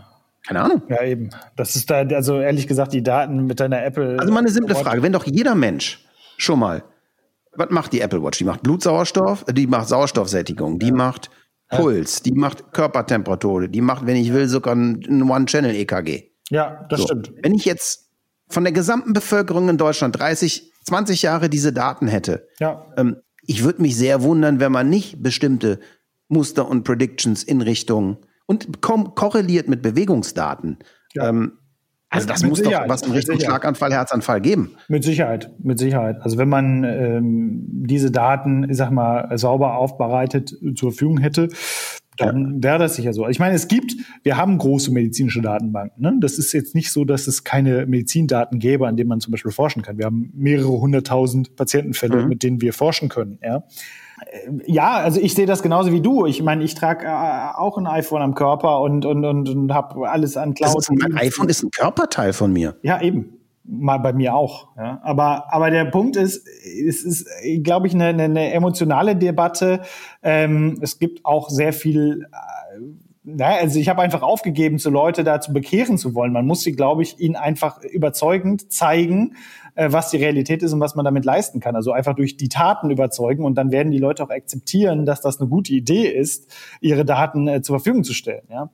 Äh, aber äh, jetzt so ähm, auf, ja, also ich, glaube einfach, es gibt sehr, sehr viele, die sich nachhaltig nicht davon überzeugen lassen, ähm, an eine fremde Entität ihre Aber Daten. Ist das nicht nur ein Bildungsproblem?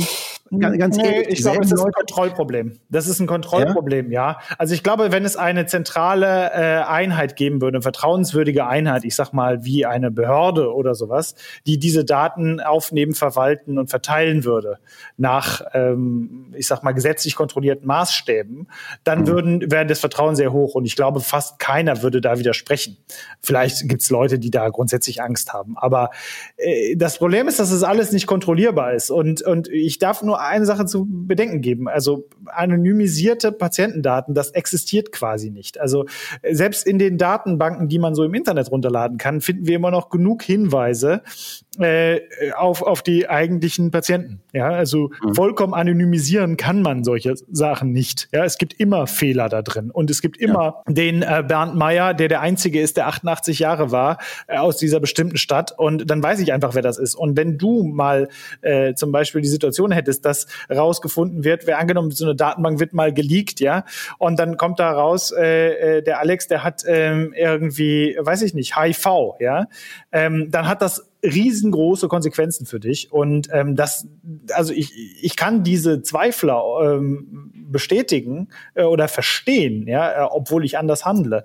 Und ähm, also ich glaube, da fehlt es an einer, einer staatlichen Institution, einer Kontrolle, die sagt, okay, Medizindaten. Wenn ihr die der Forschung oder der, der auch der Wirtschaft zur Verfügung stellen wollt, dann könnt ihr das hier vertrauenswürdig über eine zentrale Entität machen, die das kontrolliert auf hohem Niveau und die dafür sorgt, dass damit kein Schindluder getrieben wird, die auch die kontrolliert, wer das macht und was er damit macht.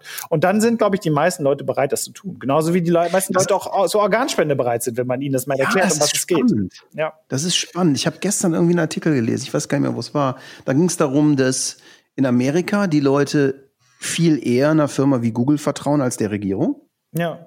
Und in Europa die Leute tendenziell mehr den Regierungen vertrauen und weniger der Wirtschaft. Ja, das äh, wird wohl so sein, ja. Und äh, ehrlich gesagt, mir geht's nicht anders. also. ehrlich gesagt, ich bin mir manchmal nicht sicher. Mm, ja. Schwierige Sache. Schwierige, schwierige Sache. Sache. Es ist letztendlich eine ähm, persönliche Entscheidung. Aber das, was man als auf, auf wirtschaftlicher Ebene, also von Seiten der, der, ich sag mal, Gesundheitswirtschaft, zu der wir ja gehören, tun kann, ist eben halt transparent zu sein, ganz immer, äh, ganz transparent, ganz offen zu sein. Was erheben wir für Daten? Wo gehen sie hin? Äh, und einfach, einfach keinen, ich sag mal, VW-Abgasskandal schaffen, indem wir die Sachen dann doch am Ende irgendwie nehmen, sondern. Äh, Nein, das geht gar nicht. Wir müssen, wir müssen, und das, ich, ich, ich, ich kann das total nachvollziehen und finde es auch richtig und kann, ich finde nur, das muss man so machen. Man muss Ressentiments von Menschen ernst nehmen und man kann nicht so tun, als wären Menschen nur so Ratiowesen. So, genau. Wer, wer immer nur die Menschen behandelt, als wären sie Ratiowesen, der hat einfach nicht verstanden, wie es funktioniert und der, der, der lässt eine ganz wichtige Gleichung auf dem Lösungsweg aus. Genau. Das heißt, und der verkauft vor allen Dingen auch nichts. Weil die Entscheidungsträger in Krankenhäusern sind oftmals die, die zu den Bedenkenträgern gehören. Wer nichts verkauft, der heilt auch nicht. Genau. Und wer heilt, hat recht. so ist es. Wie lange dauert das? Was? Bis ich so ein geiles Device in meiner Apple Watch habe. So ein geiles Device wie unseres? Ja. Das wird noch lange dauern. Aber du könntest dir eins für dein Krankenhaus kaufen. Ja, ich habe jetzt noch nicht vor, eins zu machen, aber, aber, aber mal eine spannende Frage. Ich bin ja total, ich bin ja der totale, wie ich eben erzählte, ich, ich, diese ganze Geschichte von, von Mensch-Maschine-Kooperationen, nenne es Cyborg, nenne es, nenne es wie du es willst, finde ich ja geil mhm. und wichtig und spannend. Und wir sind ja längst drin. Der Tag, ich meine, weißt du, der Tag, an dem wir uns eine Brille aufgesetzt haben, ist der Tag, an dem wir unseren Körper mit Technologie enhanced haben. Ja. Ja. Und, und wir, wir tun das ja alle jeden Tag. Klar. Ob es die elektrische Zahnbürste ist, ob es die Pille ist, ob es ganz ehrlich sogar, ob es irgendwie ein Glas Rotwein abends ist. Wir versuchen ja an allen Ecken und Enden sozusagen entweder etwas in unserem Körper oder Geist zu manipulieren oder unseren, unsere fehlenden Abilities mit Werkzeugen auszustützen. Das heißt, es gibt nichts human. Also der Mensch unterscheidet sich ja vom Tier laut einigen Menschen vor allem durch den Fakt, dass er in der Lage ist, sich mit Werkzeugen seine Skills zu enhancen. Ja, obwohl Affen so. das ja auch können. Ne? Obwohl Affen das auch können, das stimmt. Das stimmt, aber es ist definitiv etwas, was ein unfassbarer evolutionärer Vorteil ist. Oktopus, Oktopie auch. Ich suchte auch ähm, äh, ja, pass auf. Aber wenn ich also in der Lage bin, doch so ein Device zu haben, und ich glaube, ich würde das sofort holen, also so, so, so sofort, sofort, ähm, dann, dann müssten wir doch in der Lage sein, in 20, 30 Jahren, äh, weiß ich nicht, vielleicht 50 Jahre länger zu leben, weil, weil, weil, weil, weil, wir es eben irgendwann schaffen, dass wir eine wirklich gute Kombi werden und uns sozusagen unsere eigene Hardware verbessern. Äh, ja, das, das ist ganz bestimmt so. Aber ähm, ich sag mal so, du kriegst auch in 50 Jahren noch Krebs, wenn du rauchst. Ne? Also ähm, ja, äh, okay. Technologie ist der eine, ist die eine Sache, aber sich dann auch so zu verhalten, dass die Technologie äh, dann auch ihre Nutzen entfaltet, ist die andere. Ja, du kannst ja auch deine äh, Nichtraucher-Entwöhn-App aufs Handy laden, da passiert aber mit deiner Lunge noch gar nichts. Und ich glaube, das vergessen viele Leute, dass da Technologie okay. nicht das, nicht das Allheilmittel ist, äh, von dem äh, man sich da so erträumt. Also ich glaube, das, das ist die Biotechnologie. Okay, das der, der größte Hebel liegt ganz woanders. Naja, der größte Hebel liegt oft, oft bei den einfachen Sachen. Das ist ja das, was ich immer sage. Also es ist, äh, ja, das, das, der größte Killer ist die Mücke und äh, ich sag mal, der größte äh, Killer ist auch äh, sicher Rauchen, ja. Und äh, man kann sich natürlich jetzt eine, eine Apple Watch kaufen, die einem irgendwie den Puls misst.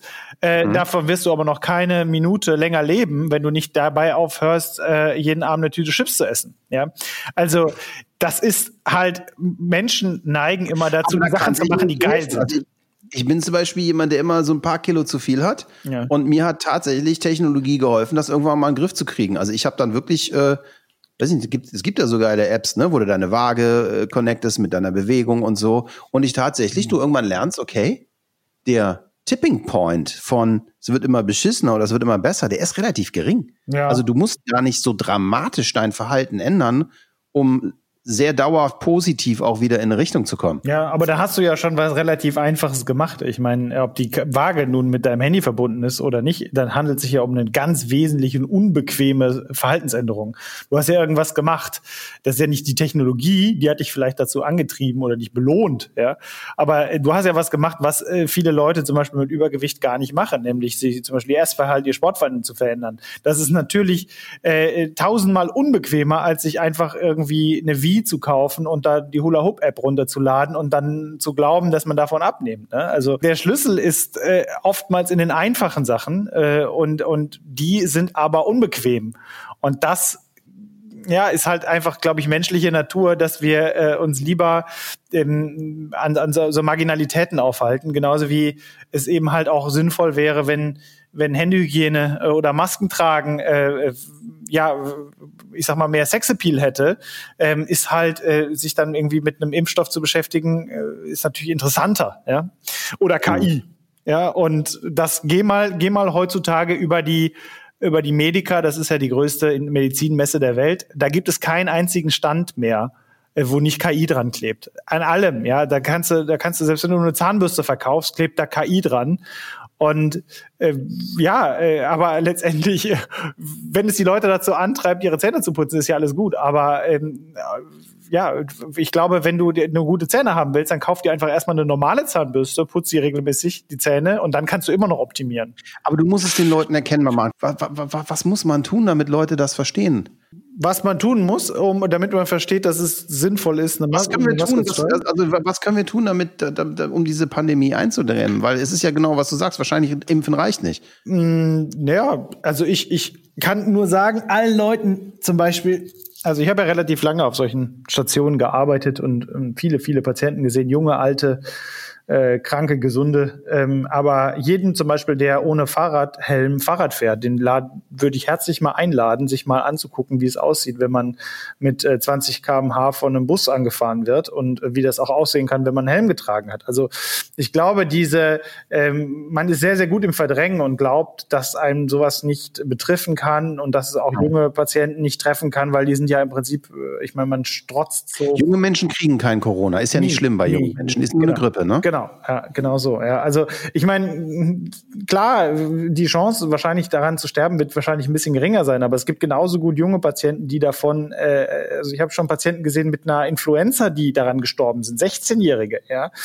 Und mhm. ähm, äh, ja, also ich glaube einfach, junge Menschen beschäftigen sich nicht so sehr mit ihrer Sterblichkeit oder auch mit ihrer äh, Vulnerabilität, ja. Und äh, wissen oft oder verdrängen natürlich auch, dass sie eben halt auch nur mehr oder minder ein, ein, ein Sack Muskeln mit Knochen drin sind. Und wenn der halt einmal mit 30 km/h irgendwo erfasst wird, sind die halt einfach tot. So.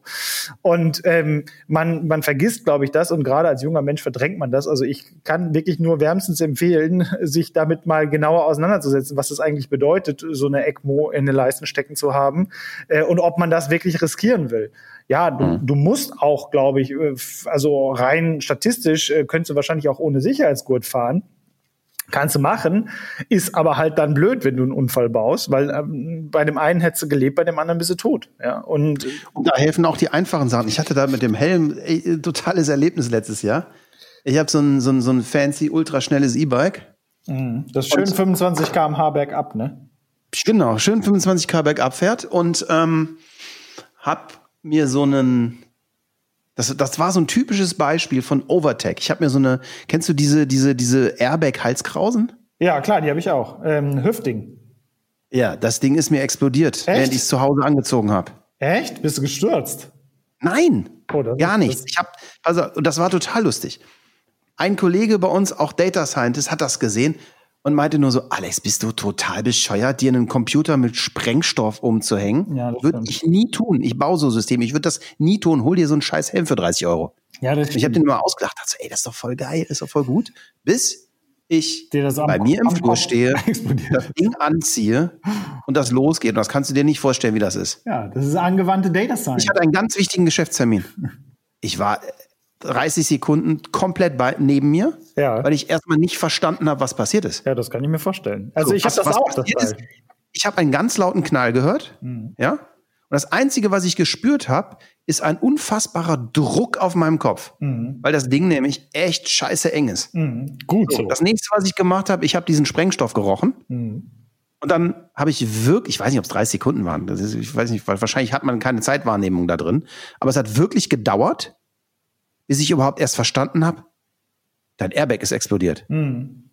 Und dann kam das nächste und dann wurde ich panisch, weil ich das Ding nicht abbekommen habe. Ja, aber, aber würdest du es nicht nochmal kaufen? Es hat mich ein bisschen überlegt, mh, ohne zu wissen, dass der Algorithmus verbessert wurde, würde ich es nicht nochmal kaufen, weil ganz ehrlich, also jetzt kann man natürlich darüber reden, dass es statistisch, ich würde gern erstmal statistisch sehen, wie oft das passiert. Und Ja, die Studienlage dazu ist überzeugend, ne? Also, Ist sie? Ja, ist sie. Ja. Also der, der Unterschied ist, also das Teil hat einen, ich weiß jetzt nicht, inwiefern das deine Podcast-Hörer so interessiert, aber der große Problem, das große Problem ist natürlich bei diesem Gerät, das ist eigentlich nur für Stürze gedacht. Ne? Das heißt also, wenn du jetzt bei voller Fahrt irgendwo gegen einen Baum fährst äh, und, und, und der, der trifft direkt deinen Kopf, ja, du fährst zum Beispiel mit dem Kopf gegen einen Ast, dann bringt dir natürlich diese Kiste nichts, ja, dann, dann, dann löst die auch nicht aus. Das ist das große Problem. Aber der Riesenvorteil von dem Gerät ist, dass es eben halt, wie du gesagt hast, extrem eng sitzt und dass es dann auch deine Halswirbelsäule ähm, stabilisiert. Ja, das entspricht im Prinzip wie so, ein, wie so einem, einer Nackenkrause und äh, schützt nicht nur deinen Kopf, sondern auch die Halswirbelsäule. Und äh, die Studienlage, so zumindest als ich das letzte Mal gesehen habe, dazu ist schon ziemlich gut und zeigt, dass ähm, dass eben halt auch die Halswirbelsäulenverletzungen, die ja nun mal Das- ja, häufig zum Schaden führen, dann äh, verbessert werden können.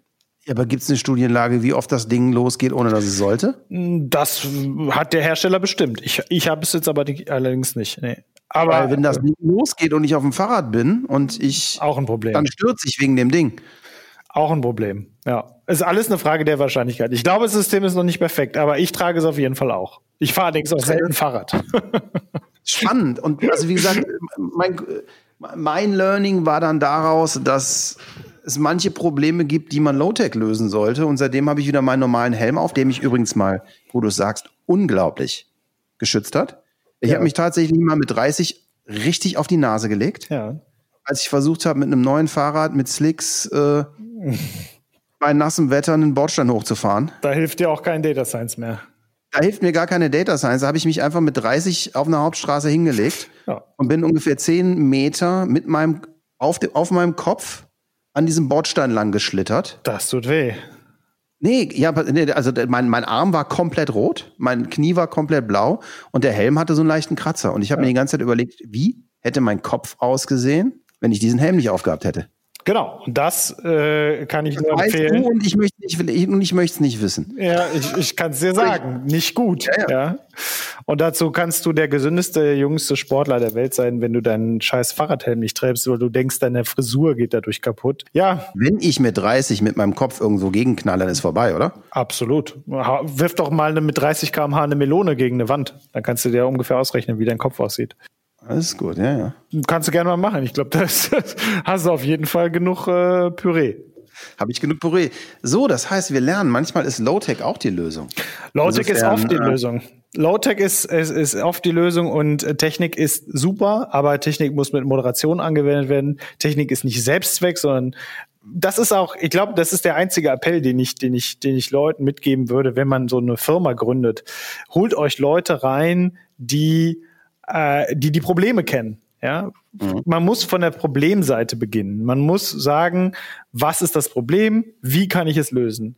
Und wenn ihr keine Leute im Team habt, die euch sagen, pass mal auf, das hier ist unser Problem und die euch engmaschig auch sagen können, das, was ihr da macht, das sieht zwar schön aus, aber bringt uns hier gar nichts, ja, dann, äh, dann wirst du nicht, dann wirst du scheitern. Und das ist das, was, was, was glaube ich, ähm, ja bei uns so ein bisschen das, das Konzept ist, dass wir sehr viel medizinische Erfahrung hier in dem in dem, äh, in dem Unternehmen haben. Und äh, mhm. äh, das ist, glaube ich, das, was ich jemandem mitgeben würde. Egal, ob es eine große oder kleine Firma ist, sucht euch Leute, die das Problem haben und stellt die ein. Ja, das mag am ja. Anfang schmerzhaft sein, aber fragt die einfach mal, ob sie das eigentlich haben wollen. Weil so oft werden Sachen entwickelt, die gar keiner haben will, die auch keinen interessieren, weil sie einfach die Probleme nicht adressieren. Und versucht nicht, den Algorithmus, den ihr die letzten zwei Jahre entwickelt habt, irgendwie in den Markt zu bringen, indem ihr irgendein Problem sucht. Ja, das ist nicht die richtige Richtung. Ganz ehrlich, genau ein solcher Fehler ist der Grund, dass es diesen Podcast gibt. Ist das so? Ich habe das genau gemacht. Ich habe was gebaut, auf das keiner Bock hatte. Was hast du denn gebaut, wo, fast keiner Bock Ja, wir haben uns, wir haben, wir haben uns damals gedacht, okay, geil, wir können so langsam, also was, was, was uns ja so antreibt, ist so die Algorithmisierung von Bauchgefühl. Ja. Also, also zu, ne, als kreativer Mensch triffst du deine Entscheidungen immer, wenn du, wenn du eine gute Kreation machst mit deinem Bauchgefühl, weil das ist, das, da hast du so viel mehr Sensoren dran und so viel mehr Rechenleistung drauf. Du weißt intuitiv, was gut und schlecht ist. Viel besser, als dass du rationalisierst. Ja. Und in der Sekunde, in der du als kreativer Mensch äh, dein Bauchgefühl verlässt, weil du zum Beispiel, ich weiß, ich habe immer dieses, ich habe immer dieses Beispiel, äh, ich bin großer Haftbefehl-Fan. Ja. Und wenn, wenn, wenn, wenn Hafti loslegt, dann geht mir das Herz auf und okay. ganz vielen anderen geht's zu und die müssen sich übergeben. So. Ähm, wenn ich jetzt anfange, nur mit meinem Bauchgefühl für diese andere Zielgruppe zu entscheiden, dann, dann treffe ich eine falsche Entscheidung. Wenn ich allerdings auch anfange zu rationalisieren, ja, mhm. und diese, diese eigentlich sehr wichtig emotional oder, oder sagen wir mal, mal, sagen wir nicht emotional, aber System One-mäßig getroffene Entscheidung versuche zu rationalisieren, dann treffe ich die auch nicht, weil dann denke ich mir, dann leite ich mir irgendeinen Quatsch her. Ja. Und, und, und, und der Versuch, sozusagen einen, einen Data Model von dem emotionalen Zustand meiner Zielgruppe zu kriegen, um an diesem gemessenen Bauchgefühl meine verrückten Ideen zu messen, ist eben so ein bisschen, woran, woran wir sehr viel arbeiten und eben versuchen, das, das, das komplett zusammenzukriegen. Und das ist, das, das, das, das, das ist eine spannende Geschichte. So ist es. Jetzt habe ich den Faden verloren, was ich sagen wollte. du hast, du wolltest von deinen Misserfolgen berichten. Ich wollte von meinen Misserfolgen reden, genau. Pass auf. Und was ist passiert? Wir haben am Anfang gedacht, okay, geil, wir können das jetzt predikten und hatten damals so die Idee, okay, weißt du, was wir jetzt bauen? Wir bauen jetzt, wir, wir brauchen eigentlich einen Device oder einen, einen Set an Algorithmen, die mehr oder minder automatisiert äh, Kreation machen. Also jetzt nicht kreativ sein im Sinne von hoher Kunst, aber kreativ sein im Sinne von dem, was ein gemeiner Werber für kreativ hält. Ja. Und haben zum Beispiel angefangen mit, äh, mit Prediction Engines, welche Musik wo gut funktioniert. Okay. Unter dem, unter der heute lächerlichen Maßgabe, dass es ein Data Model gibt, mit dem man Musik beschreiben könnte. Okay. Das hört sich komplex an, ja. Ja, es, äh, also ich habe es bis jetzt nicht geschafft. Und ähm, das war so ein ganz klassischer Prozess, wo du hingehst, jemand sagst, guck mal, und dann fängst du irgendwie an, weißt du, wir beide so in unseren äh, CEO-Rollen, kennen irgendwie andere Leute, die in einer ähnlichen Rolle sind und, und hängen auch nur mit Visionären zusammen. Und für uns alle, ja geil, klar, lass mal probieren, ist ja spannend. So. Und dann, dann passiert aber auch auf einmal irgendwas, dass ein, bei uns ein ganz normaler, zwei ganz normale Menschen damit arbeiten sollen. Und dann kommen eben diese Ressentiments von, willst du mich abschaffen? Ich mache das viel länger als du. Und, und eben diese genau, ich habe genau diesen Fehler gemacht, die Ressentiments der Menschen nicht mit einzubeziehen in das Produkt. Hm. Und dementsprechend war es auch gar kein Produkt, weil es wollte keiner. Ja, das ist, äh, ist, jetzt, es ist jetzt nicht so, dass ich das noch nie erlebt hätte in meinem Leben. Und, und, und, und tatsächlich habe ich mir damals gedacht, okay, ich müsste, ich muss jetzt vielleicht einfach mal lernen, wie das funktioniert. Und das war eine, eine, eine der Motivationen, diesen Podcast zu machen, wo ich dann gesagt habe, okay, da muss ich jetzt mal lernen, wie Kreativität funktioniert, wie, wie Tech funktioniert, wie das Ganze zusammen funktioniert. Und äh, ja. Ja, da sind wir, da, also, da sind wir heute. Ich bin so viel schlauer mittlerweile, was das, was das Thema angeht. Und habe eben so viel gelernt und eben gemerkt, vor allem diese, ich glaube, so eine ganz, ganz, ganz wichtige zentrale Geschichte ist, es ist eine absolut beschissene Idee, eine Technologie für etwas zu entwickeln, was ein Mensch schon gut kann, weil es doch so viele Dinge gibt, die wir nicht gut können. Genau, genau so. Und äh, die Schlüssel liegen oft näher, als man denkt. Es ist, äh, es ist oftmals so, dass, dass, es, dass es Technologien gibt, die wir schon sehr lange kennen. Es gibt äh, mathematische Verfahren, die wir schon tausend Jahre kennen, nicht tausend Jahre, aber zum Teil einige hunderte Jahre kennen, die schon ziemlich gut das tun, was wir eigentlich wollen. Und man muss es nur richtig kombinieren und dafür braucht man eine, eine, eine Feedback-Schleife, eine sehr intensive Feedback-Schleife, ähm, die sehr unangenehm ist. Das äh, kann mhm. ich nur, äh, also kann ich, kann ich nur aus meiner Erfahrung sprechen. Es gibt ja diesen schönen Spruch Fail fast. Ähm, das ist etwas, was, glaube ich, viele. Also aus, aus dem Mund eines Mediziners eine schwierige Aussage. Ja, also ja, äh, ja, ich, ich, sag mal so, das ist natürlich jetzt nichts, was wir im, im Patienten, äh, aber auch da, auch da ist es eigentlich schon so. Also ich meine, natürlich ist Medizin auch eine Erfahrungssache, klar. Und ich meine, diese ganzen Kontrollschleifen, die wir in einem hierarchischen System wie bei der Medizin haben, wo wir Oberärzte haben, Chefärzte haben und sowas, das sind ja Kontrollschleifen, die sagen, okay, ja. das hätte ich jetzt anders gemacht, das hätte ich so und so gemacht. Und, und bei der Produktentwicklung gerade in dem Bereich ist es sehr, sehr schmerzhaft eigentlich zu denken, wenn man sagt, ich habe so was Cooles gebaut, jetzt guck doch mal, wie cool das ist. Und die Leute sagen so, ja, das, ich will das aber überhaupt nicht haben, das nervt mich nur. Ja, und das passiert dir oder ist uns äh, immer wieder passiert. Und ähm, mhm. da haben wir sehr profitiert von unserer Nähe zur Klinik, dass wir viele Sachen, die so völlig absurd sind, äh, schon voraussortiert haben. Aber selbst von den Sachen, wo wir als Technikaffine, ich sag mal, Heißsporne, ja, äh, gesagt haben, okay, das ist doch mega cool, warum wollen die anderen das denn nicht? Und die uns dann gesagt haben, ja, aber äh, habt, ist euch schon mal aufgefallen, dass wir hier überhaupt kein WLAN haben oder so? Ja, also äh, das sind ja, manchmal ja. ganz einfache Sachen und ähm, das tut halt weh, äh, wenn man sich da schon so drauf gefreut hatte, das zu machen, ja. Und ähm, dann am Ende es dann daran scheitert, dass, äh, dass, dass vielleicht andere Probleme viel dringlicher sind. Dass Leute sagen, okay, ich, ich hier ist seit drei Wochen die Lampe kaputt und jetzt kommst du mit deinem KI um die Ecke, ja. Ähm, ja, das, das ist es. Und ähm, ja, schmerzhaft, aber auch, ein, äh, glaube ich, ein wichtiges Learning, was wir da äh, draus gezogen haben, ja. Arne, was für ein fantastisches Schlusswort. Danke für deine Zeit, danke für diesen extrem spannenden Einblick in die Welt von, von Medizin, Technologie, Artificial Intelligence und doch so profaner Problemlösung mit Händewaschen. Wenn euch diese Episode nur im Ansatz so viel Spaß gemacht hat wie mir, geht zu iTunes, bewertet uns mit fünf Sternen, teilt diese Episode in Social Media und nochmal, ladet die App, nehmt eure Freunde, ladet ihnen die App, tragt Masken wascht euch die Hände, bleibt zu Hause, bleibt gesund. Vielen Dank fürs Zuhören. Tschüss. Bis bald. Ciao.